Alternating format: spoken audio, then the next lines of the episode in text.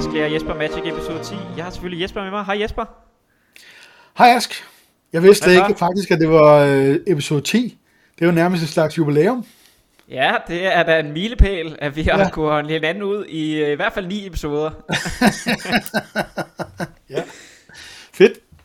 Ja, men øh, i dag der skal vi jo, øh, vi, vi har jo snakket lidt frem og tilbage om, øh, hvad vi skulle tale om i dag. Og en af de ting, som øh, du har sagt til mig, det var, øh, også når vi har spillet, sådan, hvordan er det lige, man kan gøre ting, eller hvornår er det lige, man kan gøre ting i en tur.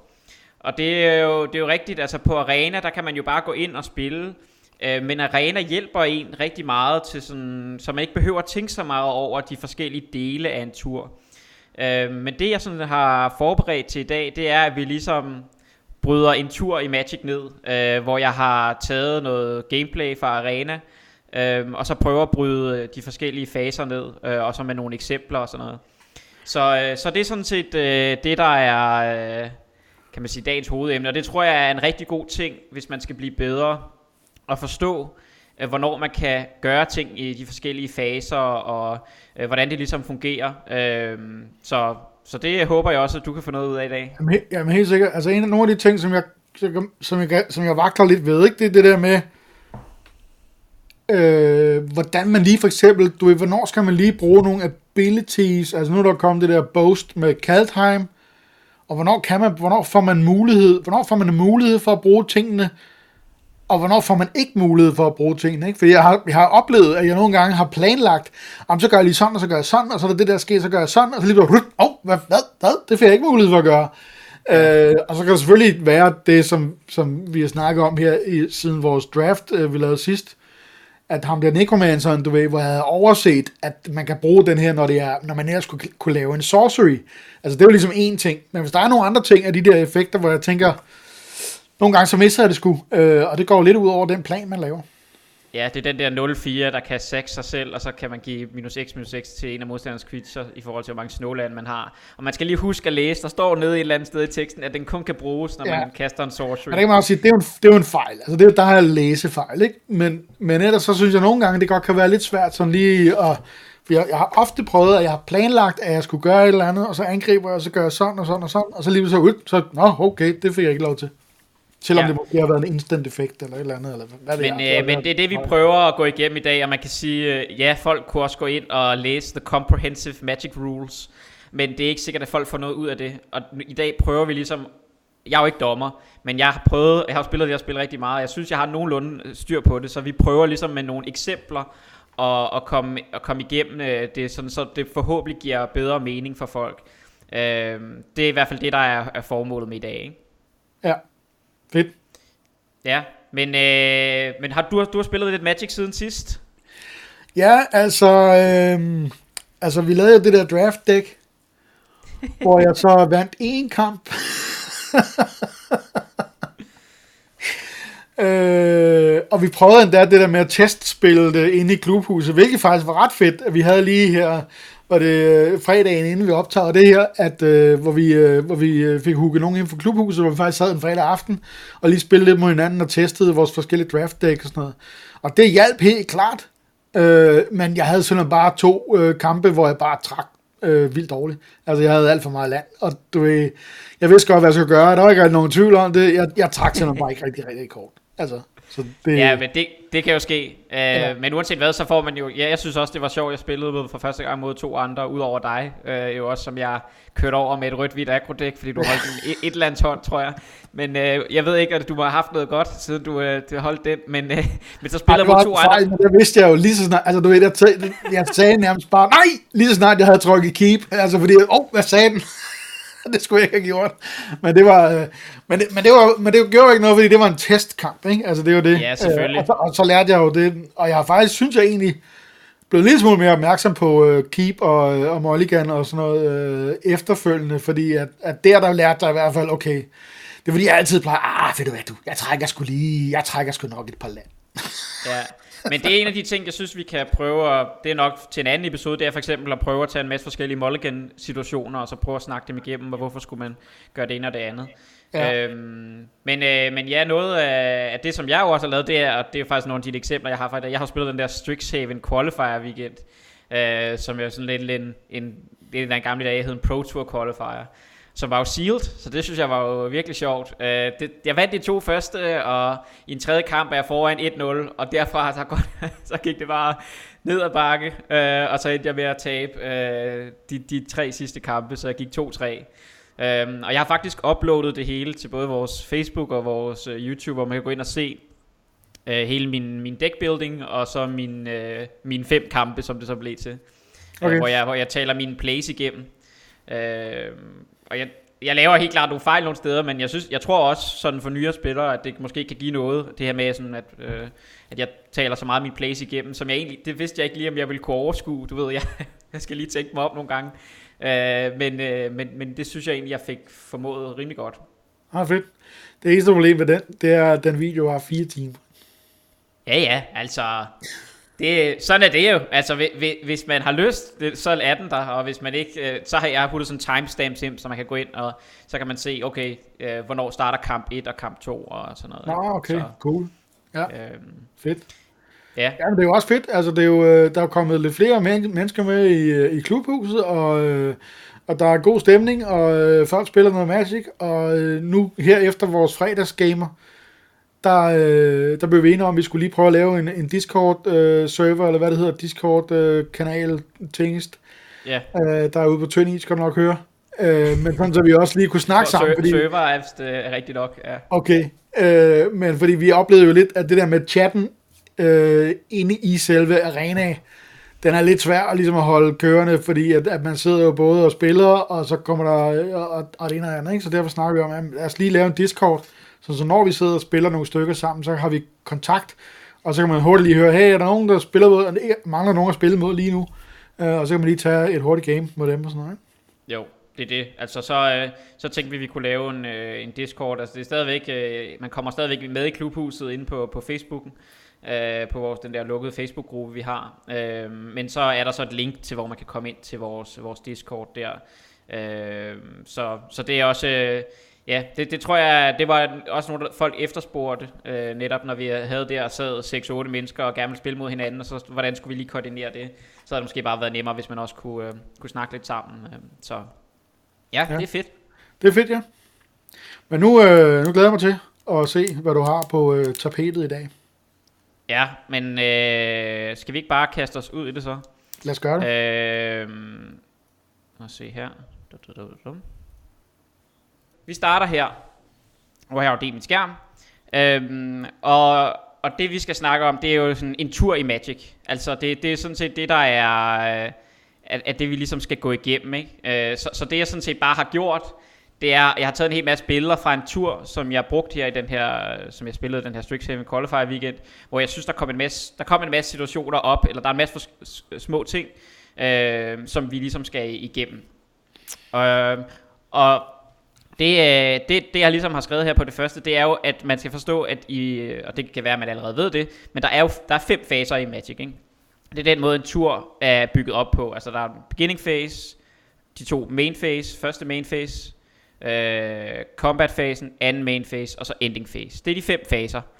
Og, øh, og det er man måske ikke lige så opmærksom på, men det er Arena faktisk, øh, det viser Arena for en øh, hernede i højre hjørne ved de her fem symboler. Øh, så den første her, det er beginning phase, main phase, combat phase, anden main phase og ending phase.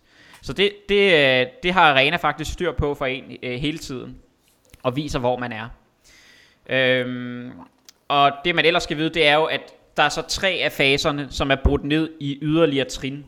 Eller det er det, der hedder steps. Og det, det står der jo også på en masse øh, kort, altså øh, on-tap step og så videre. Ikke? Men det er, de, det er de tre faser, som ikke er de to main faser. Så øh, det er ligesom bare, det er det første, man skal vide, det er, øh, eller huske, at der er fem faser. Ikke? Øh, det der så, hvorfor er det, vi skal, altså hvorfor er det overhovedet, vi skal bekymre os om, eller sådan tænke over at de forskellige faser, hvorfor er det, det er vigtigt? Uh, og her, der er, som sagt, jeg er ikke dommer, men det her, det er den bedste måde, jeg kan forklare det på. Men det er ligesom, at hver gang vi skal vide, at alle, en spiller får mulighed for at handle, som jeg skriver, eller det er også det, der på en fin Magic-sprog hedder prioritet. Hver gang man skifter mellem en fase, eller et step, eller et trin Så hver gang, at man sådan set skifter mellem fase eller et step, så har man mulighed for at reagere øh, og kaste en spil. Øh, så, så, så det skal, altså, så, så, så faktisk alle de her forskellige faser og steps giver mulighed for at tidspunkter, hvor man kan kaste sine spells. Nogle af dem er, er altså nogle niche cases, og det er ikke alt sammen, vi kommer igennem nu her. Men, men vi prøver ligesom at tale de forskellige faser og steps igennem, netop for at forstå, at man kan kaste sine spells på de her forskellige tidspunkter. Øhm, og så det andet spørgsmål, eller det der er så naturligt, det er sådan, hvornår skifter faserne så? Øh, og det gør det faktisk, når så, det sådan reglen hedder, at når, når begge spillere tillader det, øh, og, og typisk på arena, så går den bare forbi det, men man kan sådan set sætte stop, det kommer ind på lige om et øjeblik. Og når det der hedder stacken er tom, øh, det, det, jeg vil nøde ind for meget i for regel, regelsnak, men når jeg siger stacken, giver det så mening for dig, eller øh, ved du, hvad stacken er? Øh, jeg kan godt lige prøve at øh, brillere lidt med min uvidenhed. Altså stacken det er, hvis du for eksempel kaster en øh, Scoot Swarm, og den skal til at generere 250 et etter, og så kommer det ligesom, Øh, du ved, så skal, de, altså skal alle de spells og alt det der halløj, det skal så resolves. Øh, og når der ikke er flere ting, der bliver resolvet, så er stacken tom. Ja, altså det er, det er et fint eksempel. Altså, du ved, på Magic-sprog, så har jeg prøvet at oversætte det her ned, ikke? men at det er en eller anden gamezone, hvor spells og abilities placeres henne, øh, når man spiller dem, øh, eller når der, når der sker et eller andet, og så hvor de så venter, øh, indtil de resolverer, indtil de resolver. Og det er jo netop det for eksempel, hvis du spiller et land med Skewswarm, som var et fint eksempel, så kommer den på stakken. Øhm, men det man skal forstå, det er, altså i princippet, så har man mulighed for som hver spiller at reagere og få prioritet, når, der, når ting går på stakken, eller øh, når man skifter mellem faser og steps. Og det bliver mere konkret øh, om lidt. Men det er sådan set bare hovedpointen i øh, at forstå, at der er, for, der er forskellige faser. Man får mulighed for at handle, og det gør, og, og faserne skifter, når, der ikke, når folk ikke spiller noget, og begge siger, det er fint, det er okay. Øh, og hvis man gerne vil forstå det her, der er jo nogen, altså, det er sådan, fordi arena kan snyde en lidt. Hvis det er, der er en mulighed for at gøre det, og der kommer nogle corner cases, hvor vi kan snakke om det. Men hvis man gerne vil forstå, hver gang man kan handle på arena, så kan man gøre det meget irriterende for ens modstander. Men så kan man slå det, der hedder fuld kontrol til. Og det gør man ved at trykke på kontrol på sit keyboard, eller shift og kontrol, når man har trykket kontrol. Så går du ind i fuld kontrol hele tiden. Og så får du faktisk prioritet i hver, kan man sige, step og fase, øh, der ligesom er i hele turen. Og det kan måske hjælpe en til at forstå det. De modstandere kommer til at være irriteret på dig, fordi spillet stopper hele tiden, selvom du ikke har noget. Øh, men mere avanceret spil kan man også bruge det til at, ligesom at, at snyde modstanderen til at tro, man har ting. Men det igen, så er vi ude i noget mere avanceret. Men det er mere for at sige, at hvis man gerne vil forstå, hvor ofte man faktisk får mulighed for at handle, hver gang der kommer en, en ny fase, så kan man have den her mulighed af fuld kontrol. Men, øh, men det, var, det var det teoretiske. Nu, øh, nu går vi ind i det konkrete eksempel, og så taler vi ligesom en tur igennem fra den ene ende til den anden. Øh, og, og kan man sige, turen starter jo ved typisk, medmindre den første tur med, at modstanderen har haft sin tur. Så det er bare lige for at sige, at det her det er modstanderens endphase, og når det er modstanderens tur, så er den her hernede i højre hjørne, den er blå. Øh, og så kan vi se, at den her øh, lyser den blå, og så står der jo my turn, end turn. Ikke? Så det er bare modstanderens øh, ending phase. Og vi har nogle creatures, der er tabet her, og nogle lande, der er tabet. Så når vi trykker my turn videre, så går vi til vores beginning phase, altså det er den første. Og det er det, som vi så kan se hernede øh, i venstre hjørne, det er den, der lyser, at nu er vi i beginning fasen. Og den begyndende fase består af tre ting. Øh, tre steps. Og det første, det er untap. Og det er jo det, det er det, der er sket, altså vores creatures, og det er der, hvor vores creatures untapper, det er der, vores lande untapper. Men det der, ikke, det, det der jo så for eksempel ikke sker i, eller det, det der også er sket i untap-steppet, det er, at den her Mistwalker for eksempel ikke er untappet, fordi modstanderen har spillet det her Creature Burgstrider, der netop, der netop refererer til, at hvis man spiller den og bruger en snowmana, så untapper creaturet ikke i det next untap step. Så når der står next untap step, så er det det her step. Øh, der, det, det, det er det første, der sker. Så det er untap steppet. Så derefter så kommer upkeep, Øh, og det sker i den her rækkefølge untap, upkeep, draw. Men så sker upkeepet, og her har vi så i det her spil, er der så ikke noget, der betyder noget for upkeepet. Men for eksempel, hvis vi havde den her Egon God of Death, som jeg bare har sat ind herover, han, han, han, står der, øh, han har en tekst, hvor der står, at beginning of your upkeep. Så det vil så være nu, øh, at den her effekt sker øh, i ens upkeep step. Yes. Og, det tredje og det tredje step, det er så draw steppet, hvor man trækker et kort, og det er det, øh, man kan se her. Øh, arena, den, den, øh, jeg kan nærmest ikke engang få mulighed for at reagere. Øh, kortet flyver bare ind i min hånd her. Øh, det her island, som jeg trækker for turen.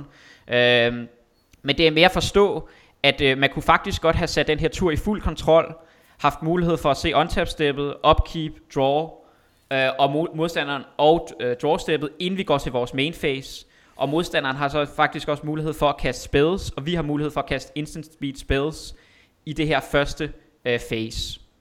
Giver det mening? Yep. Yes. Så øh, det, er, det er starten af turen. Så kommer vi til vores første main phase. Og det er jo, altså det er jo typisk det, man lærer hurtigt. Der kan, må vi kaste lande, sorceries, andre permanents osv.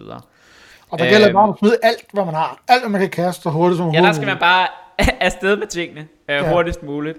Øh, ja, altså, og det er jo det, vi kan se hernede. Øh, Arena hjælper os, fordi det er den her første firkant, at nu lyser den. Og det betyder, at vi er i vores første main phase. Så hvis vi lige kan bare snakke om board statet her, fordi det, det, det jeg synes også eksemplet var fint, fordi det, det, det har nogle øh, små ting, som, øh, som ikke er alt for kompliceret. Men grundlæggende set, så er modstanderen på tre liv, øh, og vi har to store creatures, øh, som han begge to skal gøre noget ved. Vi har en 7-7'er og en 6-6'er. Og modstanderen har kun en 4-4 blokker. Øh, så hvis han, øh, hvis han lader dem begge to angribe, øh, jamen, så dør han højst sandsynligt, medmindre han ikke har en eller anden spell til at dræbe en af vores creatures. Uh, han har fire mana op, og så har han den, uh, der hedder Icebind Piller.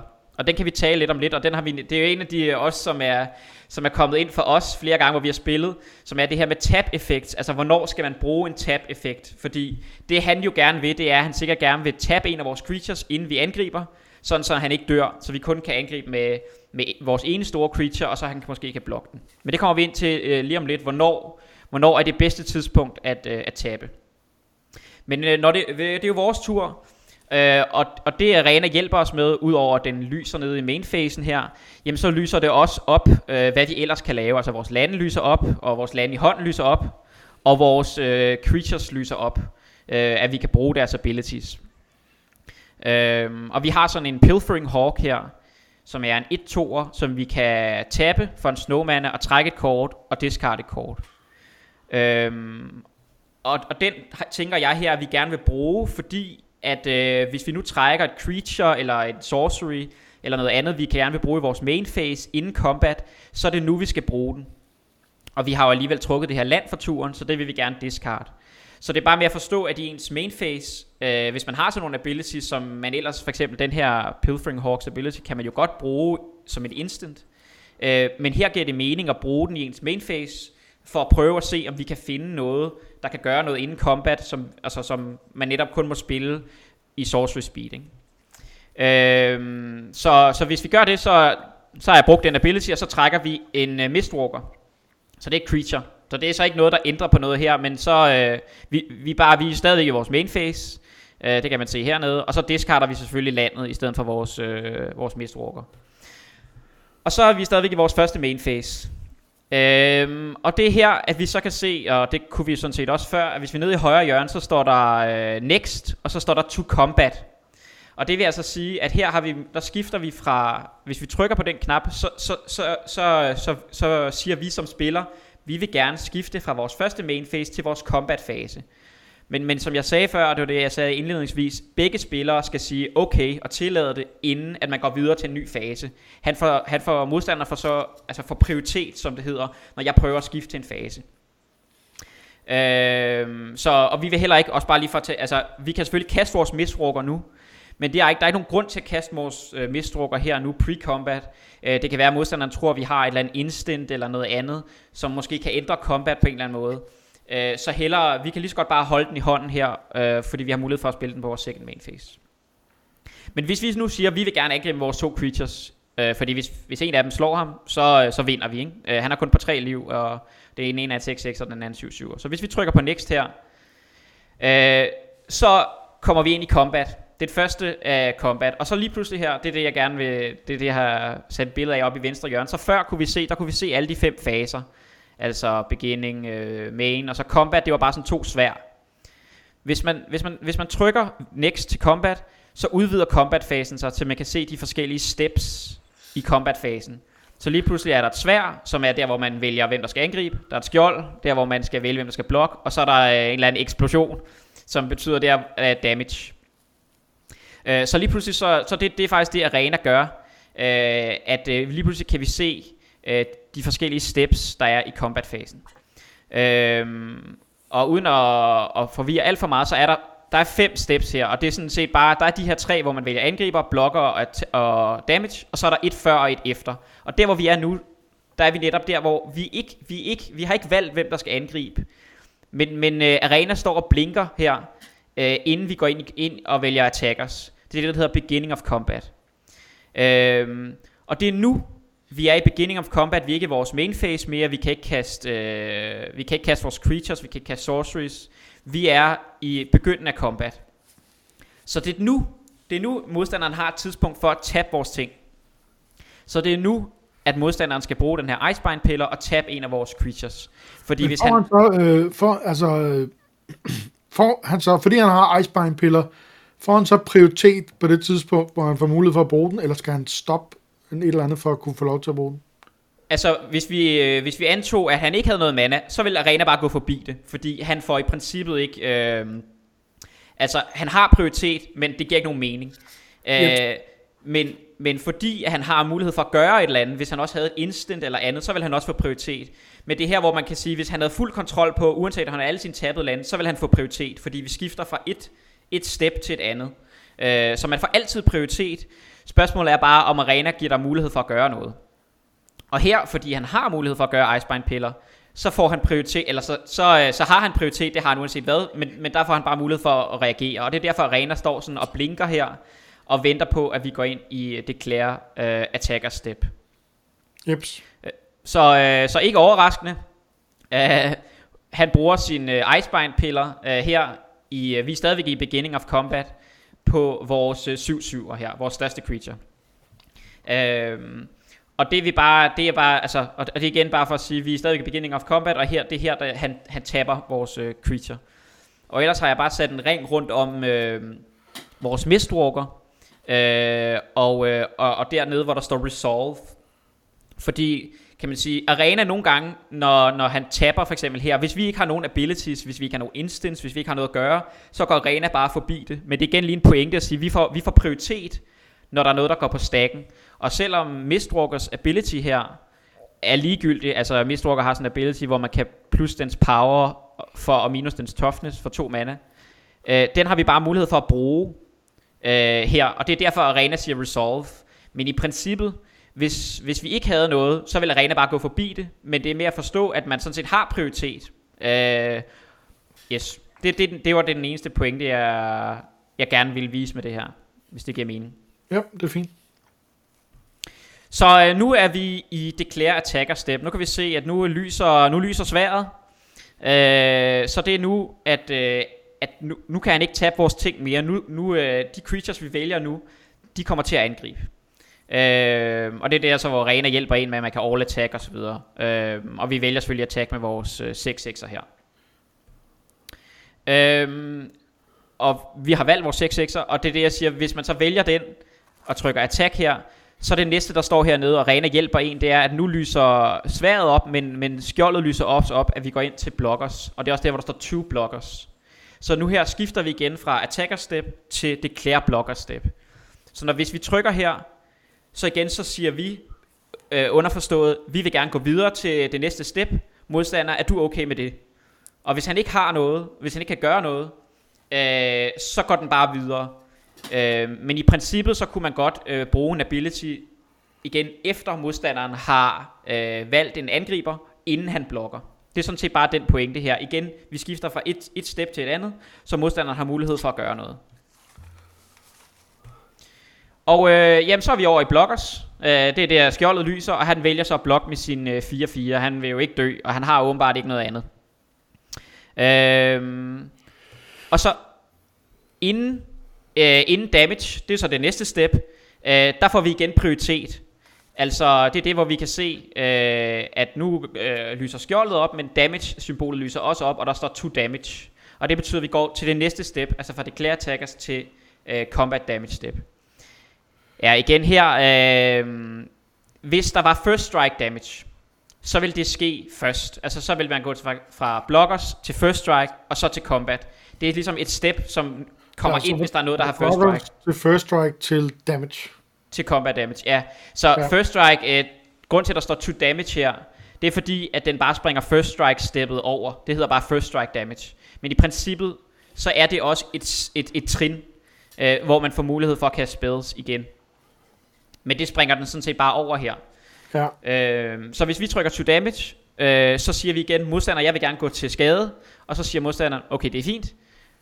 Bang, så øh, kæmper vores øh, 6-6'er med hans øh, 4-4, og vi er nu, som øh, det lyser op, nu er vi i damage øh, hvor ting giver skade til hinanden.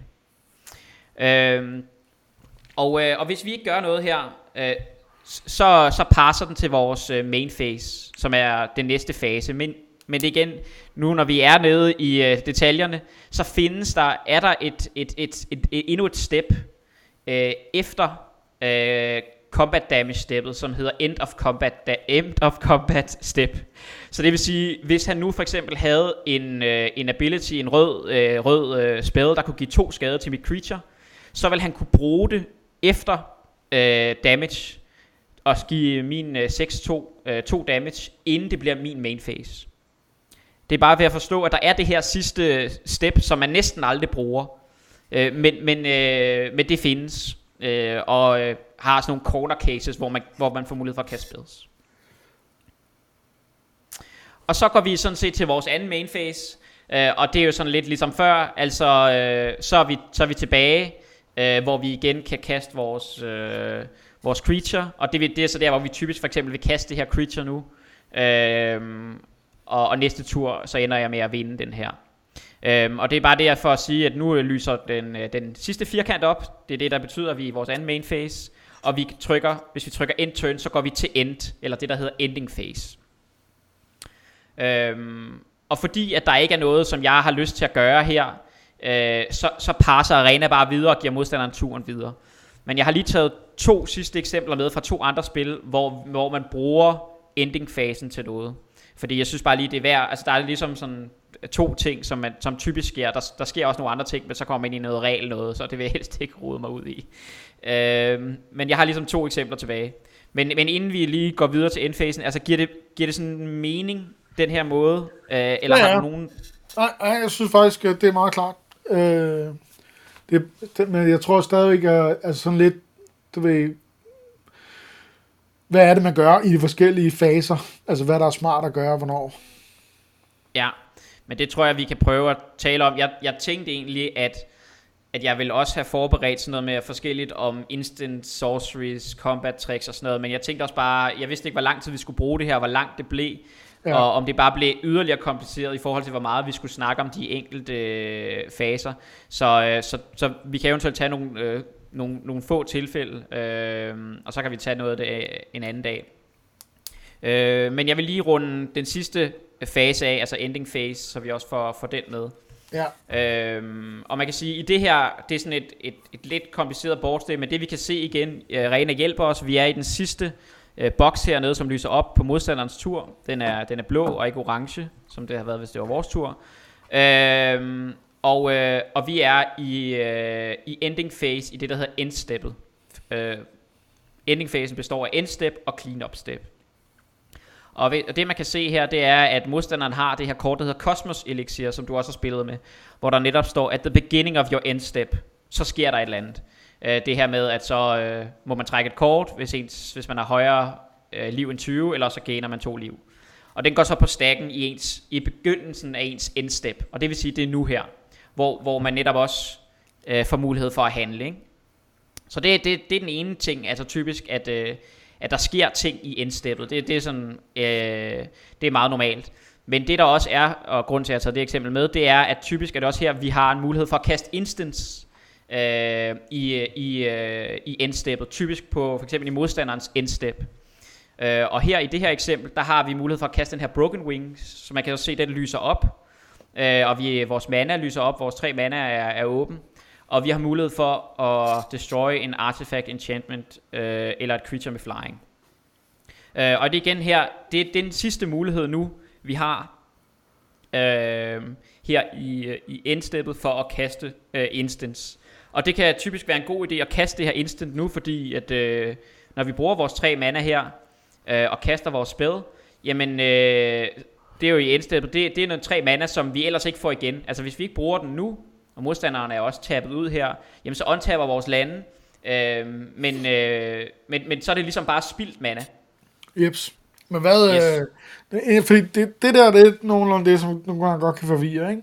Altså, det, men det kan være, det er en stack ting. Hvis, hvis den der, den trigger, Ja. og så kaster du Broken Wings, Ja, jeg behøver slet ikke at bruge den i respons. Altså, det der kommer til at ske her nu, det er, vi går til endsteppet. Så det der sker, det er, at uh, Cosmos Elixir trigger, som det hedder. Uh, ja. Det er en triggered ability, når der står at.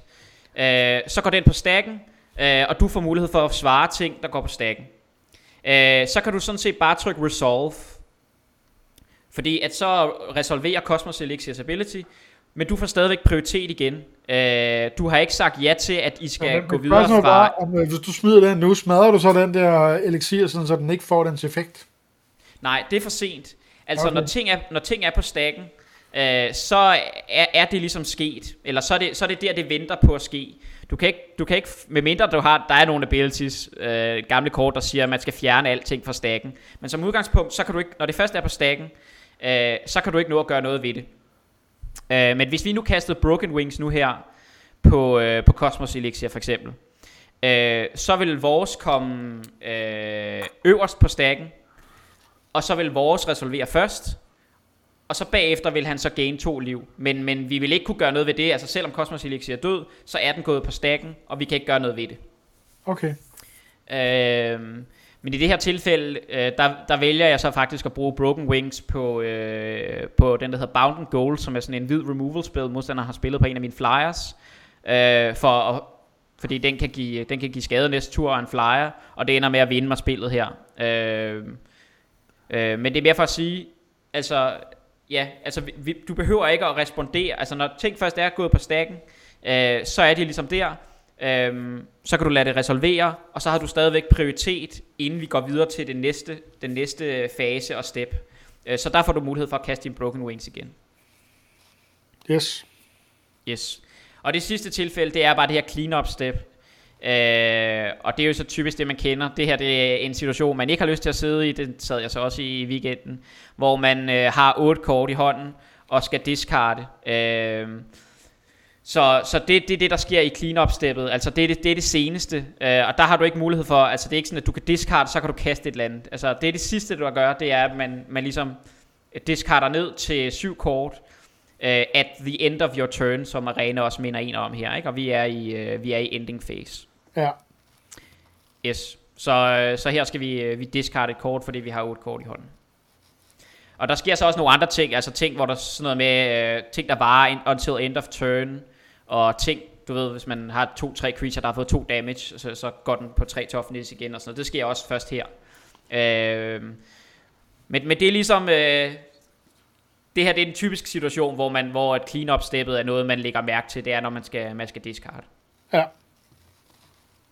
Yes, det var... Øh, mit, Men, det var det, men jeg havde er- forberedt. Hvad, hvad er så det der med, altså hvad, hvad, hvad gør man så typisk, altså hvad er tommelfingerreglerne for, hvornår man gør hvad? Altså, hvornår man bruger de forskellige øh, stadier.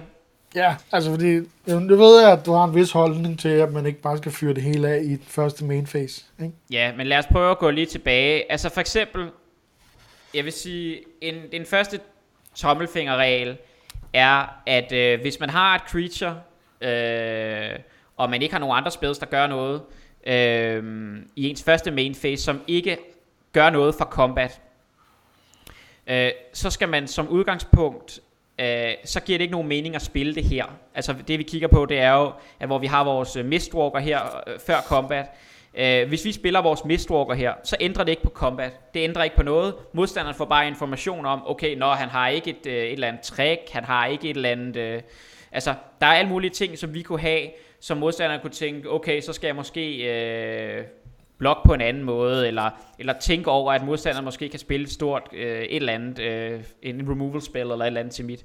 Det behøver han slet ikke at... Altså, vi, vi, vi vil hellere have, at modstanderen bliver ved med at være i tvivl om, hvad vi gør, øh, hvis, hvis vi kan gøre det. Så, det, så huskeregel nummer et, det er, hvis man har et creature, som ikke skal bruge til noget, øh, i ens, og det ikke giver nogen mening at spille det i første main phase, for der ikke har noget med combat at gøre, så spil det i, i dit second main. Ja, det gælder vel alt i princippet, ikke? Hvis det ikke har noget med, hvis det ikke gør, har nogen indflydelse på combat, så skal man spille det efter combat, ikke? second main phase. Ja, det? det kan du sige. Altså jo, jo præcis, det kan du... Øh, jo, det det, det, det, gælder for planeswalkers eller artifacts eller alt muligt. Ja, altså generelt permanence. Ja. Øh, øh, men her var det så et creature, men, men generelt permanence, som vi spiller øh, instant speed, eller undskyld, sorcery speed, som man normalt siger. Altså det kunne også være en sorcery. Gem den til second main phase. Fordi vi vil hellere have, at modstanderen er i tvivl om, hvad vi laver. Altså, det kunne jo være, øh, at øh, hvis vi nu forestiller os, at øh, modstanderen her, vi har en 6-6, og han kan tage vores 7-7'er, og vi har en 6-6, og han har en 4-4. Hvis, hvis, øh, hvis han har, antag, han har plus 4 plus 4 i hånden, ikke? hvis vi øh, spiller Mistwalker her, taber 3 mana, spiller Mistwalker, og går til combat, så har, så har modstanderen fuld information om, vi har ikke noget hånd. Så han kan blokke øh, med sine fire piger på vores 6 6'er, og så kan han helt frit øh, give sit creature plus 4 plus 4, så det bliver en 8 8 og blokke vores 6 6'er, og vinde den fight. Hvis du ikke spiller din Mistwalker, så vil en god spiller være i tvivl om, om, om han tør spille plus 4 plus 4 øh, på sin 4-4 for at vinde den fight, fordi at jeg kan i princippet have en removal spell. Ikke? Ja, altså det, ja, han, ja, han ved ikke, hvad jeg har, så derfor, hvis, fordi vi har holdt den information skjult, så vil modstanderen sidde og tænke, uh, jeg, jeg, jeg, det kan godt være, det er min eneste mulighed, men jeg tør ikke at bruge min plus 4 plus 4 her. Så i det her tilfælde, hvis vi har spillet vores øh, creature, og modstanderen har haft plus 4 plus 4, så kunne det have været et øh, ret dårligt for os. Altså han ville måske have brugt den alligevel, fordi han har ikke noget valg her. Øh, men det er mere for at sige, at vi- giver sådan set modstanderen mulighed for at bruge hans kort bedre, i stedet for at lade ham gætte på, hvad vi har, og komme til at prøve at, at ja, lave et, et, altså han kommer til at spille, øh, han kommer, han kommer til at have mulighed for at spille bedre, hvis vi giver ham mere information. Ja. Got it. Yes. Øhm, så kan man sige nogle af de andre ting, øhm, som man kan, hvis vi nu havde haft, altså det er det, hvis vi, man kan, man kan altid tale om, og det, det, det bliver hurtigt en lang snak, men øh, øh, hvis, jeg, jeg kan komme med nogle eksempler øh, på, hvornår man gerne vil spille øh, sine ting. Øh, som udgangspunkt for eksempel combat tricks. Grunden til, at han ikke, at combat tricks ikke er så gode, når man er, når man er defensiv, som han er nu her, når jeg har mana åben, øh, det er, at man, man risikerer at udsætte sig selv for, at modstanderen har et eller andet i respons, for eksempel en removal spell. Så når vi angriber med vores 6 6'er, og han bruger et combat trick plus 4 plus 4 ind i åben mana, øh, så, kan vi, så kan vi måske svare med en removal spell. Så combat tricks er typisk dårligere, når man er defensiv, og pumper Og det, der så sker ved det, det er, at så har han brugt et kort, uden at få noget ud af det, agtigt. Er det det? Ja, vi får en, altså hvis, hvis, der, hvis vi angriber vores 6 6 og han spiller plus 4 plus 4 her, så øh, går det ind på stacken og prøver at resolve, og hvis vi så kunne svare med en removal spell, så får vi både hans 4-4 og hans øh, combat trick. Så vi får Yep. en 2 for, two for 1. Ja. Og det er derfor, at sådan øh, basic combat øh, huskeregel, det er, at man skal virkelig være varsom med at bruge combat tricks defensivt. Øh, det er en meget bedre situation, øh, hvis man kan bruge, og og der hvor combat tricks er gode, det er når modstanderen er tappet ud, altså ikke har noget mana, og man er, den, man er aggressiv. Øh, fordi så er man helt sikker på, øh, at, øh, at man kan bruge den på en god måde, at, man ikke bliver, at det ikke bliver besvaret af, at modstanderen ændrer combat på en eller anden måde med, med sin egen spil i respons, og man, man, to, og man bliver two for one. Så det er combat tricks. Okay. Det er sådan den første huskeregel. Lad være med at bruge den, når du blokker. Uh, brug den, når du er offensiv. Det er det, det vil være mit uh, andet tip, ikke? Så kan man ja, sige... men jeg tænkte på en, øh, nu, nu sad jeg lige og spillede med det der røde akrodæk, Ja, øh, Og der var en af de her ting, jeg kan ikke huske, hvad det kan du garanteret huske, den der Giant, som øh, når man smider den ned, så får alle øh, ens andre creature plus 1 plus 0, og så haste, ikke? Øh, en Giants? Ja, den rød. Nej, ikke øh, alle andre creatures, det er en Giant, og når man smider den ned, er det en Giant? Det kan også godt være, det ikke er en Giant. Det er en rød. Ved jeg faktisk ikke engang, hvad det er for et kort. Nå, det er et af de kort, som du godt kan lide. Når man smider den, der hedder et eller andet. Men når man, når man smider den ned, så får ens andre creatures, de får plus 1, plus 0 og haste. Og det vil sige, at han får også haste. Nå, ja, ja, den der 6 mana giant øh, i øh, den der uncommon 4-4 Ja. for Tell øh, for 5. Og så, Ja, ja, lige yes, yes, Ja. lige præcis. Ja. Og det er sådan en, øh, hvor man siger, jamen den, øh, for det første, så har den jo haste, så den kommer med i kampen. Ja. Men, men den giver jo også en effekt til alle dem, øh, du skal an. Og, fordi, og det, den der effekt, det er jo until end of turn. ja. Så det er jo sådan en, øh, at, at man, altså det ved jeg ikke rigtigt om, altså den, den skal man jo næsten holde, indtil man har tænkt sig at sige, okay, nu angriber jeg, ikke? Jo, som udgangspunkt vil, er det netop et, en undtagelse til en regel om, at man ikke skal spille sin permanent i sit, øh, sit, sit første main phase. Netop fordi den har en ability, der ændrer combat. Altså dels har den haste, og det haste creatures skal man selvfølgelig spille før combat. Og så har den også en ability, der modererer combat, netop at den giver ens egen creatures, og den selv plus 1 plus 0. Ja. Så det er netop en undtagelse, og det vil man næsten altid, øh, ja, det vil man altid spille. Typisk, øh, altså der kan selvfølgelig være nogle corner cases, altså hvor du siger, jeg har ikke lyst til, at modstanderen ved, at jeg har en, øh, en, en, en 4-4 øh, næste gang. Øh, men jeg kan ikke lige se, hvor at sådan, okay, men så, så skal det også være et tilfælde, hvor man ikke har lyst til at angribe med sin 5-4 i den her tur, men man gerne vil have en 4-4 til næste gang. Øh, altså det, det kan jeg ikke lige komme i tanke om, men måske, det kan godt være, at det kommer, man kommer ud i situationen, men som udgangspunkt, så er det sådan et creature, ja, hvor man tænker, det vil jeg gerne spille pre-combat. Yes. Ja, Yes. fint. Hvad, hvad så, øh, så efter combat, så spiller du, øh, så spiller du alle de ting og lægger land ned, øh, som i virkeligheden er, hvor du er i gang med at sætte dig op til din næste tur. Ikke? Er det sådan? Altså nogle gange kan det faktisk også give mening, det, er det, det er jo en god ting, hvornår spiller man landen for eksempel, ikke?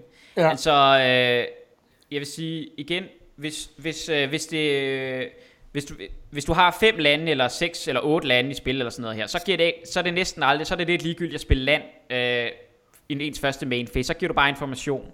Men øh, tidligt i spillet, hvor at, øh, der er stor forskel mellem, om du har to mana eller tre mana for eksempel, og du angriber med et creature, så kan det nogle gange godt øh, være det rigtige at spille landet pre-combat, Øh, fordi at det så lige pludselig siger, okay, men han, det er ikke bare, han kan ikke bare måske have et combat trick til to mana, han har måske også det her andet combat trick til tre mana, eller han har en demon ball til tre mana, eller et eller andet. Så i starten af spillet, øh, der har vi, altså hvor det ligesom, det åbner mulighederne for, hvad man kan have, der kan det godt give mening at kaste landet pre-combat, men vi skal bare have en grund til det. Øh, jeg vil sige senere i spillet, øh, og hvis vi spiller alligevel, hvis vi alligevel skal, det eneste vi skal bruge øh, vores mana til, det er at kaste et øh, 6 drop, og vi har fem lande, så vil jeg måske bare vente med landet i, til at, at, at kaste øh, efter combat, og så kaste det andet. Øh, men det er jo ligesom, man repræsenterer altid et eller andet, så hvis, hvis de seks mana kunne betyde, at vi kunne have run amok, run amok, run amok, et eller andet, altså tre run amok, selvom det er meget usandsynligt, så vil en god spiller måske tænke, okay, hvis han lige præcis har det her, de her tre run amoks her, hvilket er sindssygt usandsynligt, øh, jamen så bliver jeg nødt til at blokke på den her måde. Ikke? Jeg har faktisk Øhm, lige, lige gjort det. Siddet med tre run amoks. Jeg havde ikke mana til at kunne kaste dem alle sammen på en gang, men jeg havde tre på hånden. Ja, men forstår du, øh, hvad jeg mener? Altså, det Ja. det, så, det, så, man, så det er det, jeg vil sige med landen. Øh, der, der er jeg også... Øh, der vil jeg også være tilbageholdt, eller prøve at se, om jeg kan spille dem i mit second main. Men hvis jeg kan, hvis jeg kan repræsentere et eller hvis jeg kan få min modstander tro, til at tro, at jeg har et eller andet, og det ikke gør nogen sådan særlig forskel for mig, så kan jeg lige så godt spille det, øh, så kan jeg lige så godt spille det min second main. Netop for at Ja. holde information skjult. Men det er hele tiden Ja, ja. den her balance mellem, øh, at holde information, information skjult og vente til det sidste mulige øjeblik, vi gerne vil gøre ting, øh, kontra at vi skal heller ikke skabe en dårlig situation for os selv. Og det er, det er sådan øh, typisk det, man kommer ud i, når man taler instant speed ting. Fordi der bliver det jo, øh, der har vi den luksus, at vi kan kaste, hvornår vi vil. Ikke? Hvis det er en, en removal spell, 4 mana, øh, så kan man nogle gange være meget, øh, vil man gerne vente til aller sidste øjeblik, og det er også nogle gange typisk det, man, man får at vide. Du skal øh, vente til det sidste mulige øjeblik til at kaste din spell, for at få mest mulig value. Øh, men der skal man bare også huske, at det er en afvejning, fordi at øh, hvis modstanderen nu er tabet ud, og han har en 4-4 creature, som bare er sindssygt vigtig at dræbe, øh, så er det nogle gange det rigtige at gøre, at gøre det i øh, øh, sorcery speed på din tur, øh, inden det bliver modstanderens tur, så du er helt sikker på at dræbe den. Fordi hvis du, øh, hvis du tænker, nah, jeg vil gerne lige vente til det bliver hans tur, og fordi så kan det være, at han angriber, og så bruger han plus 4 plus 4, og så i respons, så skyder jeg hans creature. Ja, ja, den er god, men øh, hvis du nu, øh, hvis jeg nu angriber bare, og har luret dig, og du bliver nødt til at skyde den nu, så er det jo et katastrofescenarie. Du prøver at skyde hans 4-4 med din uh, Demon Bolt, der giver 4 skade, men så giver han den plus 4 plus 4. Og så får den 8 power og 8 toughness, og så tager du 8 damage, i stedet for at du kunne have dræbt den før. Eller han har en protection spell, eller han har et eller andet, der giver den ekstra toughness. Så man skal bare, jeg vil sige, hvis man gerne vil have noget af vejen, så, så overvej, om du ikke kan gøre det øh, på din egen øh, tur, når modstanderen er tabet ud, øh, hvis du alligevel skal have det af vejen. Øh, i stedet for at vente til det sidste mulige øjeblik, fordi det, det bliver man, Magic-spillere vil gerne have så meget værdi ud af deres kort som muligt, og det er meget øh, tiltrækkende, og det kan jeg også godt forstå, men det er sådan en typisk fælde, man falder i, at man venter til det sidste mulige øjeblik, når der faktisk ikke var nogen sådan, altså, sindssygt god grund til at vente længere, hvis man alligevel skal have den der vej. Ja. Og det er sådan noget, der typisk kommer op hele tiden, særligt i Limited. Øh, det er det her med, at man sidder med en removal spell, og prøver at tænke over, hvornår skal jeg bruge den. Øh, og øh, ja, det, det er sådan næsten en helt selvstændig diskussion, hvornår skal man bruge removal, hvornår skal man... Øh, men generelt vil jeg sige, altså, i, der har været sådan en konsensus, tror jeg, og sådan fra tidligere limited sets, hvor, hvor man ikke havde så gode øh, kort, at, at, øh, at man skulle vente meget sent med at bruge ens removal spell, fordi modstanderen havde kun to eller tre kort, der betød noget. Så man skulle bare vente og sidde med den der removal spell i hånden, og så skulle man skyde det sidst mulige creature, fordi det var det, altså fordi alle de andre creatures, øh, dem kunne man måske netop bruge sine egne creatures til bare at trade med, eller altså, så man behøvede ikke at bruge sin removal spell og sidde på sin removal spells i lang tid. Og den her måde at tænke på... Det er meget sjovt, at du siger det, fordi nu har jeg siddet og tænkt det, eller sådan forskellige ting. For det første, i early game, ikke? hvis du har removal på hånden. Ja. Og så smider de, altså skyder man per definition alle de her ramp creatures, altså dem, der kan lave ekstra mana og det ene og andet. Altså det er, det er jo den, der giver mest, my, øh, det sætter, øh, hvad kan man sige, mest skrus i maskineriet, hvis man kommer af vejen med dem, øh, så hurtigt som muligt i spillet, ikke? Jo. Altså, øh, man kan sige, der er sådan en gammel øh, saying, der hedder Both the Bird, Uh, altså Birds of Paradise, som er sådan en et mana grøn uh, tab, uh, tab for alt mana. Og det er sådan, altså der er, så, så det har været sådan en, en konsensus ting, at uh, når modstanderen i hvert fald i Constructed spiller sådan en, uh, en fugl der for at rampe ud, så skal, kan man lige så godt skyde den for at få modstanderen til at være langsommere. Uh, uh, fordi han så skal bruge længere tid til at komme ud med sin gode kort. Altså, det kommer lidt i sin 4-4 eller sin 4 damage demon bolt til at skyde en 1 Altså det jeg vil sige, det er, og den, jeg har læst noget om det for nyligt, så jeg, jeg synes, jeg kan give et okay svar.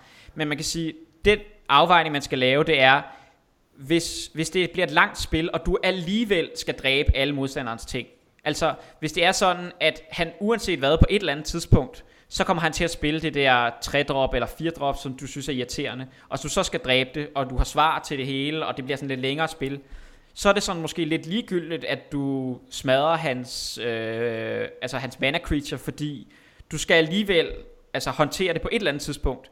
Øh, så om det kommer en tur øh, senere eller før, og hvis du ikke kan øh, ændre spillet, så giver det måske ikke så meget mening. Så kan du lige så godt bare vente med dine removal spells øh, til, når den kommer. Men øh, modsat, hvis du ikke behøver at deal med alle hans ting, hvis du har en eller anden plan, hvor du er hurtig, eller øh, på anden måde slet ikke, altså du behøver ikke at tage stilling til, at du på et eller andet tidspunkt skal dele med det der, øh, de ting han ramper ud i, så er det nok det bedste at bare skyde den, øh, fordi at du har en mere proaktiv gameplan. Øh, du behøver ikke at dele med alle hans ting på et eller andet tidspunkt senere, ikke? Ja, okay, det giver meget god mening. Så hvis man spiller sådan noget aggro hurtig øh, dæk, så, så skal man øh, bolt dem, remove, øh, fordi at der er, du, der er du alligevel færdig i, øh, i the long game, øh, fordi du ikke øh, kan hamle op med, øh, med, med, hvad det nu end er, han har, øh, han har, når han først har fået øh, sin plan på skinnerne. Ja, måske. Altså det er jo også det, så kommer man jo typisk ind i en, en svær afvejning af, hvad er egentlig bedst? Altså er det, øh, er det at smide sit creature for at udvide sit bord, eller er det at skyde, øh, altså stop modstanderens gameplan, ikke? Og der vil man typisk i et agro-deck måske bare spille sine creatures ud, fordi det handler bare, altså fordi hvis du først bruger tid på at sidde og bruge tre mana, eller to mana på at kaste en removal spil, og ikke kaster to drop eller tre drop, så kommer du bare bagud. Øhm, øh, så, men, men, men der er den der gamle, altså hvis vi nu har er tur 1, og du har Frostbite, og modstanderen spiller en 1-1, øh, det ved jeg ikke, et eller andet mana creature, øh, så giver det nok mening at, at skyde det. Ja. Okay. Øh, ja, men øh, det, der er altså igen, det er svært ligesom at give nogle håndfaste regler, men nu har vi snakket om, vi kom faktisk til at snakke om combat tricks, ikke? og vi har snakket om, øh, om instance øh, og removal. Uh, og vi har snakket om forskellige permanents, så vi er sådan, sådan kommet okay godt rundt om det alligevel. Uh, fordi jeg har, som sagt, jeg har læst lidt, altså, jeg har læst en masse om det for nyligt, og, og, og jeg har selvfølgelig også nogle idéer om det selv. Så jeg var egentlig klar til at, at snakke om det, hvis du gerne vil. Jeg har bare ikke forberedt så meget sådan uh, visuelt. Uh, Jamen, det, er, det er fint nok. Altså, jeg, jeg, synes, uh, jeg synes, det giver ud, udmærket mening. Jeg tror, at, uh, at det er også ligesom nok i forhold til, Altså det, jeg ligesom kan mærke, der virker, ikke, det er, at... Øh, Skal jeg ikke lige, jeg stopper lige min skærm, øh, stopper lige med at dele min skærm her, tror jeg. Øh, altså vi taler om noget, så går der ligesom en uge, mellem vi optager, og der prøver jeg nogle af de der ting af, og bliver en lille smule klogere, så jeg ligesom kan se også, okay, vi skal passe på ikke at komme for meget information på, øh, på en gang. Ja. Øh, og det her, det synes jeg virker fint. Øh, og så må jeg se, om jeg bliver mindre forvirret af det her med, fordi det har været det der med, at jeg har været lidt sådan, hvad skal man egentlig planlægge i forhold til, for jeg synes nogle gange, jeg havde planlagt noget, men det kan godt være, det ved jeg jo ikke, om jeg også har læst forkert på nogle kort, men jeg synes bare nogle gange, man har en fornemmelse af, at hov, men det skete ikke, det jeg troede, der ville ske. ja. ja, jeg tror også særligt, når man, altså igen, ja, det, det, det er bare Ja, det, det kan jeg godt forstå, men det, jeg tror måske, det, vi må se, når, når det så er næste uge, når du ja. nu er blevet mere opmærksom også på faserne, øh, om, om du ligesom kan lægge mærke til, og hvornår du får prioritet og kan handle. Og prøv, altså, jeg vil igen sige, det er, et fint, øh, det er sådan en fin lille ting at prøve at, at sætte fuld kontrol til, for at forstå, hvor, hvor ofte man egentlig får prioritet. Som sagt, din modstander bliver nok vanvittig af, at du sidder og har fuld kontrol til, særligt hvis det er hans tur, så han bare sidder, fordi han ikke kan gøre noget, øh, fordi du skal ligesom give ham lov til, hver gang han, han, han passer. Men det er ligesom for at forstå, hvor ofte man faktisk har mulighed for at kaste spells. Øh, det er en meget god huskeregel. Øhm. Og der kan man jo gøre det, hvis man lige skal smide et lille black hat-trick, øh, hvis man gerne vil have folk til at concede, ikke? så bare så fuld kontrol til, og så bare lade timeren rende ud øh, ved hver eneste gang, man overhovedet kan. Ikke? Jeg vil sige, det, jeg tror, jeg smider dig ud af vores uh, Facebook-gruppe, af vores Discord, hvis du opfordrer ja, til sådan noget. Det kunne jeg godt nok heller ikke finde på. Jeg har set er, nogen, jeg har oplevet gang en, der gjorde det, hvor jeg, hvor jeg kunne se, at prøv at høre, nu er han, nu er han færdig. Og så, og så havde han ramblet en masse. Jeg tror, han havde tre timers. Så sad han bare der og lod dem alle sammen rende ud. Det er ja. så dårlig stil. Altså, åh, det var det irriterende. ja, man kan sige, der hvor, øh, og det, det er jo som, altså nu har i, altså også bedst ud af tre, har fået sådan et skakur også i, øh, på arena. Øhm, og det er jo bad manners, men man kan sige, hvis modstanderen har et minut tilbage på sit klok, øh, så er der altså nogen, øh, du vil møde, der tager fuld kontrol på og, og sætter pauser rundt omkring for at prøve at, at presse dig, fordi, så du ikke kan spille optimalt. Og på Magic Online, der er lidt det samme. Der har man jo altid øh, også et skakur. Altså du har, det er lidt forskelligt, men typisk har man sådan 25 minutter hver som hver gang du har prioritet, øh, hver gang du kan gøre noget, så tigger dit skakur. Og hvis den går ned på 0, jamen så taber du. Så det er helt klart en ting, at folk, øh, hvis, hvis folk bliver, hvis folk, altså man, man sætter sig også selv i den situation, det er typisk en situation, jeg sidder i lidt oftere, at jeg ikke har så meget tid på bag på mit klok, øh, at, man, at, at folk så øh, prøver at udnytte det. Og der er jo nogen, der siger, at det er dårlig stil, det, det, men øh, man kan sige, at nogle gange så bliver jeg også fanget af det. Ikke? Øh, men jeg, jeg har lært at spille hurtigere, men jeg er typisk over i den anden ende. Jeg, jeg spiller typisk lidt langsommere og er mere presset af uret. Ja. Øhm, ja. Øhm, så, men det er ikke noget, jeg synes, at man skal prøve at gøre for at irritere. Øh, det, det er... Det, det var du også, det var også ment for sjov, fordi det er godt Det forstår jeg godt. Ja, det er... Ja, men, men man kan, jeg synes bare, for eksempel, altså nogle gange så øh, er, der, er der ting simpelthen øh, bedre plays, som man kun har mulighed for at lave, hvis man sætter fuld kontrol til. Øh, og nogle gange så går, altså jeg havde en situation, også her på, øh, altså øh, i, i weekenden, hvor at, at man, man, man laver nogle plays, øh, hvor at, at du simpelthen ikke, du kan ikke lave det rigtige play, hvis man ikke sætter fuld kontrol til, fordi jeg skal nå at gøre noget, inden der sker noget andet. Øh, så mens der er et eller andet på stakken, så vil jeg gerne gøre noget andet, for eksempel. Ikke? Ja. Øhm, og, det, og det får jeg ikke mulighed med den måde, Arena er sat ind på. Så hvis man forstår det her, og kan bruge det bedre, og vender sig til, hvornår skal man kaste sine ting, øh, og man kan kaste ting i respons til noget andet, øh, og man får prioritet hver gang, der er noget, der skifter, jamen, så kan man faktisk, så bliver man en bedre Magic-spiller. Øh, og det kan godt være, det er lidt, øh, altså som sagt, folk kan godt gå ind og læse øh, reglerne, øh, og, og se nogle videoer om det, og sådan noget, men jeg, Altså, jeg, jeg håber, at den her sådan mere gennemgang med nogle konkrete eksempler gør lidt mere for folk, fordi det andet, det har, altså, det har jeg ikke fået særlig meget ud af, og jeg, det er også sådan typisk, altså andre øh, kan heller ikke, altså, der er også mange, som man møder, i, som, som bare spiller Magic og spiller Magic i mange år, som ikke er helt inde i de her koncepter, øh, og det er også fint, man kan, man kan blive, man kan sagtens spille Magic uden, men det giver altså lige, man bliver meget bedre af at forstå det. Øhm, og en, en sidste ting, jeg gerne vil, øh, fordi jeg synes bare, det er sådan, øh, eller det ved jeg ikke, om det er sjovt, men i papirmagic, øh, også på dansk, så vil man bare møde, at når man for eksempel går fra sit, øh, sit øh, main phase til combat, så siger folk combat, for eksempel. Øh, eller gå til combat. Og det, det er sådan, det de, det de siger, det er, jeg er nu gået fra mit main phase til beginning of combat, må jeg gerne gå videre, eller har du en res- noget i respons? Altså har du et eller andet, der kan tabe mine ting eller noget? Så hvis jeg siger combat, og så begynder jeg med min creature, så siger modstanderen, ho ho ho, vent lige lidt, jeg har noget. Så det er bare det der, det er sådan en, en vokal måde at sige på, øh, at, at man går fra det ene fase til det andet. Øh, det er, at man siger combat, for eksempel. Ja. Øhm, en anden ting, det er jo også, at folk slutningen af turen, så siger de go. Øh, og det er også bare med at sige, jeg er slut, jeg har sluttet min tur, nu er det dig, go. Øh, og der igen, inden man siger, så, så kan der, hvor folk kan sige, ja okay, men inden de bliver mig, uh, before it's my turn, et eller andet, og så, og så, så kan man så respondere, ikke? Fordi Ja. så vil der være deres ending, øh, eller deres end, ending phase. Ja, ja. Så, så det er bare, når, man, når vi i gang kan spille papirmagic, så, så har de her faser også noget, hvor folk sådan, hvis folk kommer ind, altså det er typisk det, man oplever, at folk siger combat, og så går de, prøver de at gå til deres combat phase. Og så har man sådan som, hvis man nu er lidt overvældet, og det er nyt for en, så har man mulighed for at respondere der, ikke? Og gøre noget. Men det er Ja. grunden til, at folk siger combat, for eksempel. Øh, en ting, jeg har tænkt over også i forhold til papirmagic, når vi lige kommer ind på det, ikke? det er jo, hvor meget man er hjulpet i arenaen i forhold til, altså hvis du har alle de her effekter med, øh, når den her giver, øh, du ved, jeg har spillet med det der sort øh, life gain dæk der, ikke? Jo. hvor der sker alt muligt, og nogle gange, så har jeg jo ikke engang regnet ud helt, øh, hvor mange ting, der sker. Nej. Og der tænker jeg, okay, der er altså stort potentiale for, at man lige kommer til at misse øh, og regne nogle ting med, øh, når man spiller pap øh, Magic. Ikke? Jo, og der, jeg synes lige, vi kan tage den nu her. Øh, nu er vi heldigvis ikke ude i en to timers optagelse, men det er måske noget af det sidste, vi kan snakke om. Men jeg ja. synes, det er ret interessant, og det er noget sådan, kan man sige, det er fra, når man går fra sit casual øh, Friday Night Magic til det lidt højere niveau, så er det netop det her med triggers.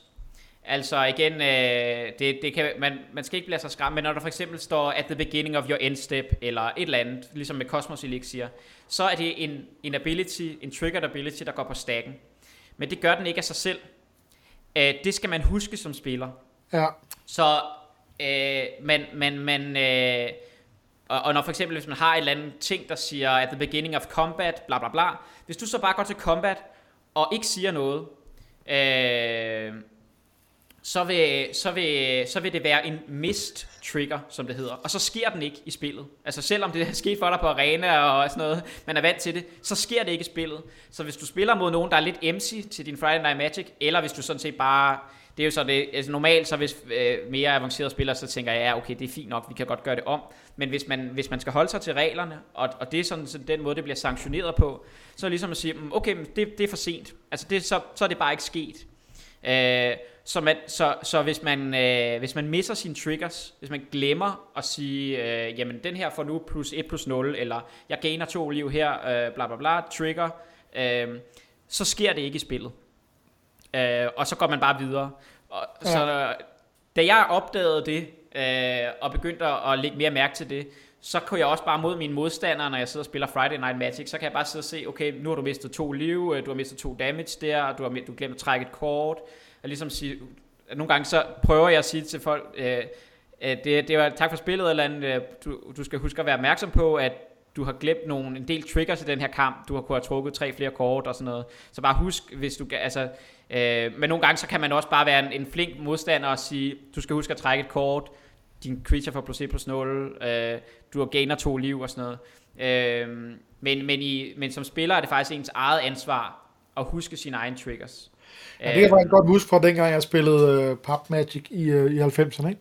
Ja. Med at uh, hvis man missede de der, uh, netop det der, hvis der er noget, der sker i en eller anden phase, eller step, eller hvad man kalder det, ikke? Uh, ja. Og så man gået videre og kommet i tanker, nå, nej, jeg glemte sgu det, ja, too bad, du, det, er, det er kørt, ikke? Så man skal huske sit eget, ikke? Og jeg tænker nogle af de her, altså hvordan spiller man overhovedet nogle af de her decks, altså for eksempel sådan nogle uh, Scootswarm uh, ting der, ikke? Altså hvor man kan ligesom man, man kan regne ud, hvad folk, de, øh, de, hvad, hvilke typer dæk de spiller, når han lægger sådan, sådan stak øh, tokens på bordet. ja, men så har man måske nogle terninger, ikke? så kan man bare lægge nogle få, og så kan man sige terning 100 eller et eller andet, eller 50, eller hvad det nu er, ikke? så kan det måske hjælpe en lidt. Ja. Øh, men, øh, men ja, folk husker dem på forskellige måder, også for eksempel, hvis for eksempel folk har upkeep triggers, altså sker, så ind, det, jo, det sker jo sådan, en god mantra, det er untap, up, uh, upkeep, draw, untap, upkeep, draw. Så folk husker, inden de trækker, så ligger de måske en terning på deres øh, library. Så inden de trækker kort, så de husker, hov, jeg skal lige gøre det her i mit upkeep, for eksempel. Så, ah. så folk laver nogle små huskeregler for sig selv, for at huske, at de ikke glemmer deres, øh, deres triggers. Ah, um, okay. Men øh, en lige en sidste ting, altså, øh, fordi det er også noget, som jeg først bliver opmærksom på senere, men hvis der er en trigger, som både gør noget dårligt for begge, eller, eller, eller som, som ligesom har noget, øh, gør noget for begge spillere, så er det også den anden persons ansvar at huske det. Altså, øh, hvis, øh, hvis jeg tager to skade øh, i hvert upkeep, øh, og selvom det er modstanderens trigger, så skal jeg også, altså så, øh, jeg, jeg kan ikke lige huske præcis, hvordan reglerne er, men der er noget med, at hvis det er begge to, øh, og det er noget negativt for mig, så skal jeg også huske at sige det. Jeg må ikke bare øh, lade det passere. Okay. Øh, så, har jeg, så har jeg også som modstander et ansvar. Øh, igen, øh, nu kommer man ind i øh, nogle dommerting, som jeg ikke er 100% sikker på, og det er jo derfor, øh, hvis man, hvis, det har vi ikke snakket så meget om igen, om papir Magic, men, men i rigtige Magic events, der er der jo dommer, der er folk, der er uddannet i Magics regler, og kan hele regelsættet, og så øh, hvis man er i tvivl om noget, øh, eller man måske også bare kommer lidt i kambolage med sin modstander, det sker jo nogle gange, at øh, folk vil rigtig gerne vinde, og at, at man bliver uvenner, desværre, øh, så kan man jo hjælp, råb på hjælp på en dommer, man kan sige judge, og så kommer dommeren over og kan, kan hjælpe en og prøve at redde øh, situationen lidt ud og, og forklare typisk, øh, hvordan reglerne er. Øh, og, og det, er, det, det er jo sådan, det er, fordi Magic er kompliceret, og nogle gange er der nogle interaktioner, man ikke helt forstår, og så kan man altid, man kan altid øh, spørge en, en dommer, øh, og så kommer de over. Og man kan også spørge, man kan lige trække ham til side og sige, det her kort, hvordan virker det med det her andet, jeg forstår det ikke helt, og så kan dommeren typisk give et svar, ikke? Øh, okay. sådan så man ikke behøver at sige det til sin modstander. Øhm, så det er sådan, øh, hvis du kommer ud i et eller andet stort øh, konferencecenter, og altid spiller Magic, så vil du bare høre folk, der råber, judge, judge, judge, fordi, og så kommer der dommer over til de forskellige, og så, ikke? Øhm, så det er sådan en måde, det er den turneringsmagic øh, fungerer. Øh, fordi man kan netop ikke huske alle de der regler selv, og, øh, og, og man har ikke arena til at hjælpe en. Øh, så der har man brug for, for dommer. Ja, det bliver sjovt, når vi, øh, når vi må det igen. Ja, det, bliver, det, det glæder jeg mig også lidt til. Øh, det gør jeg. Jeg synes også, øh, altså jeg har, der, der kommer sådan jævnligt sådan lidt pap ind. Du ved, for der er ting, som jeg ikke rigtig lige kan modstå, ikke? Jo. Nogle ting, der bliver, lige bliver sat til salg på Facebook, og hvad vi er. Og jeg tænker, ah, nu vil jeg hellere lige stoppe lidt, fordi nu, jeg skal også, det skal også bruges. det skal ikke være sådan noget hoarding. Nej. Ja, det kan jeg godt. Men altså, det er jo bare... Jeg, jeg håber, at, øh, at vi i hvert fald nu... når vi snakker det her, det bliver jo... Men altså, samfundet er jo ved at, i hvert fald i Danmark, at lukke op igen, ikke? Øh, sådan så småt. Så det er jo spændende at se, om, om Strixhaven om en måneds tid. Jeg så, at, øh, at, øh, at hvad er det, stopper her den 15. på Arena. 15. april kan man ikke, øh, stopper Kohlheim. Så cirka om en måneds tid, tror jeg, Strixhaven kommer ud. Om der kommer til at være pre-releases på det, eller om det er først noget, vi, vi kan vente til det, det, det næste sæt. Øh, og det, hvis der gør det, så skal man ud og spille Sealed, er det sådan? Ja, så vil ens pre-release være uh, Sealed. Så får man typisk sådan en lille box, sådan en pre-release box, uh, og så åbner man typisk, så er der typisk en eller anden ekstra rare, uh, som man lige får, og så får man seks boosterpakker. Øh, og så er typisk er der også en lille, der er sådan en eller anden terning i, og sådan noget. Og så, ja, ja, og det kender jeg godt. det var nogle ja. stykker af. Ja, præcis. Så, så det vil være sealed, sealed deck. Nå, så der, jeg, der, der, der, jeg undrer mig lidt over, hvad det betød med pre-release, og hvorfor det var i den æske og det der sådan noget. Men det giver da god mening. Det er jo fordi, at uh, det, er der, man, det er der, man bruger til at spille uh, sealed deck med. Ja, så det er, men der er du jo helt op til speed. Jeg glæder mig til, at vi skal forberede dig til din første pre-release. Ja, ja. Det, altså, jeg tænkte lidt på det her nu, ikke? Fordi nu begynder jeg sådan, du ved, hvad kan man sige, nu, nu, nu føler jeg mig sådan en 10-15% inde i Coldheim, ikke? Ja. Altså, selvfølgelig jeg spiller jeg heller ikke uh, til nærmest lige så meget, som du gør. Uh, men, uh, men altså, det der med, at der kommer et helt nyt sæt igen om en måned. Altså, for mig, der virker det sådan, jamen, jamen jeg, jeg, jeg var lige gået i gang. Jeg, jeg, jeg, altså, ja. Der kommer der nye kort også. Nu må I slappe af.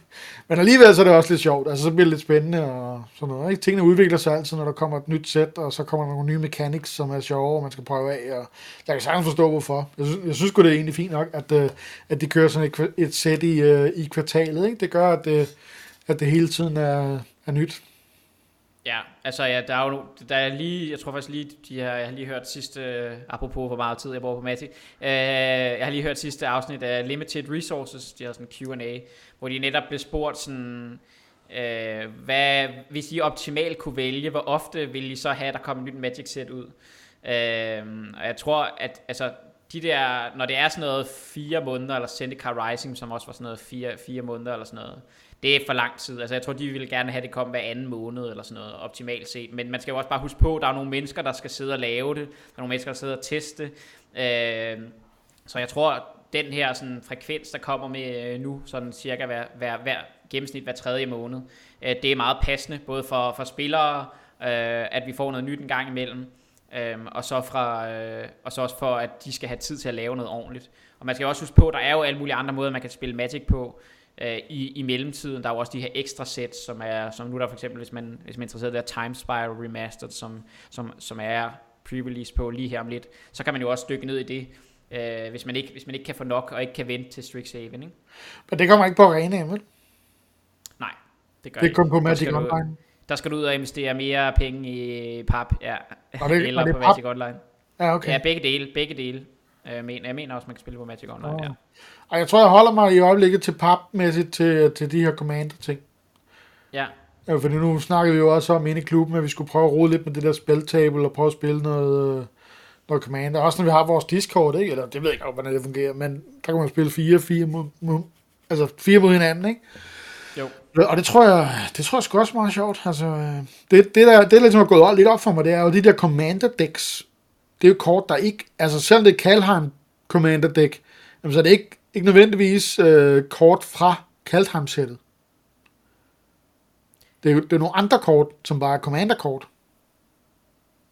Ja, altså uden at jeg er helt inde i de der commander sådan start, det er ikke så nogle af kortene vil bruger sikkert kort fra andre serier, så er der no, skal man også huske på, at der nogle gange er der nogle ekstra kort, øh, som for eksempel, altså som ikke er med i det regulære sæt, men som ja, ligesom bliver pr- printet ekstra, øh, som ikke er øh, ja, som ikke er en del af det standard øh, call time set, men som, en, som er sådan ekstra printet. Øh, ja, det, det er meget sjovt. De har et andet, de har et andet symbol.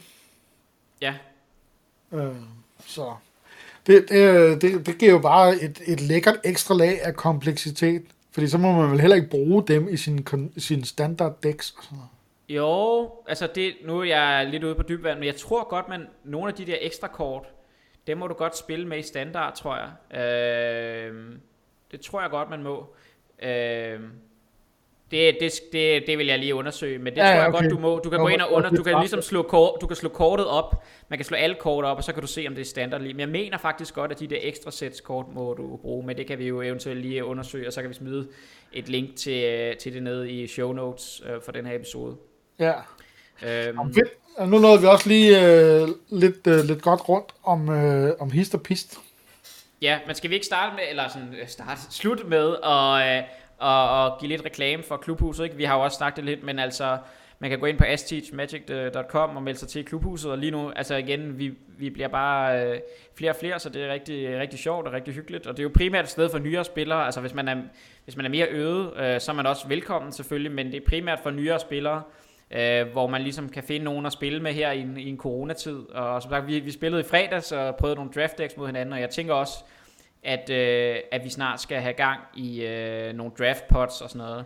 Ja, øhm, det så det bliver, det bliver rigtig sjovt. Ja, det tror jeg kunne være rigtig sjovt. Så bliver det sådan lidt, at man ikke, man ikke bare sidder og drafter mod nogen på arena, men drafter nogle, fra nogle andre, med nogle andre fra klubhuset, og man kan sidde og sige, åh, tog du det kort, åh, det skulle du ikke have gjort, og du har passet den her kæmpe bombe, og se, hvad for et godt dæk jeg har fået, og ja, ja, men sådan ligesom, haha, ikke? Øh, så det er, lidt bare, det er bare lidt sjovere, end at sidde og spille mod nogle tilfældige syv på, øh, på arena. Øh, så det, det glæder vi os til, øh, og det håber vi, at andre også vil være med til. Ikke? Og, så hvis man går ind på ST's ja, match... Så er det jo det øh, også med, at man kan ligesom være med, uden at det koster alverden. Ikke? Altså hvis man ligesom ja, bare har præcis. kortene i forvejen, fordi at, øh, du skal jo så ikke betale det der, øh, hvad hedder det, draft fee, eller hvad man skal kalde det, i arena, fordi vi gør det via et eksternt system, og så går vi ind i bla bla bla, du ved, et eller andet halløj, som jeg ikke ved. Ja, det, det, man skal have, det er jo, altså folk skal kunne have, de folk skal kunne have nogle wildcards til at crafte øh, de decks, de drafter. Så hvis du bare picker alle, alle raresne, uanset hvor gode de er, så kan det være, at du får lidt et problem. Øh, men, men som udgangspunkt, så er det jo typisk noget, man måske så har man øh, 3-4 rares eller et eller andet, det, eller, og en mythic eller et eller andet, og så kan, det kan folk nogle gange godt overkomme hvis de også har draftet lidt, altså at de skal crafte dem. Og det, det ja. er sådan, det er jo en lidt en anden fee, end, end det man typisk betaler for at spille en draft. Øhm, så, ja. ja. Ja, det, det skal vi helt klart have gang i. Det, altså, jeg synes i det hele taget, at øh, det virker meget godt øh, med klubhuset der. Det, der kommer hele tiden nogen ind, og øh, det er også meget fedt, at vi kan dele øh, de her ting, også nogle gange, når vi har snakket noget om det, og så kommer der spørgsmål, og Ja, vi snakker jo heller ikke om, at hvornår var det, vi gjorde her? Nå, det var jo søndags. Der lavede vi jo den her øh, altså draft gennemgang af Mass for klubhuset, hvor vi ligesom gik ind og, øh, og kiggede på hans øh, draft, og vi snakkede om det. Øh, der, var, der var også tre, ikke? og så var der øh, en, der var med på live i Facebooken, Ja. Men det tror jeg da også, at alle sammen fik noget, fik noget godt ud af. Eller jeg, jeg ved ikke, hvor meget, hvor meget godt du fik ud af det. men i hvert fald masser af mig. Vi fik i hvert fald noget, noget godt ud af det, havde jeg en fornemmelse af. Ja, men, ja, men præcis. Altså det her med, at så øh, masser sendte sit draftlog ind, og så gennemgik vi det, og han fik feedback og sådan noget. Ja, det lød da også... Øh, øh, som om han fik rigtig meget ud af det. Og det, ja, præcis, det er sådan nogle ting, som også er sjove at lave.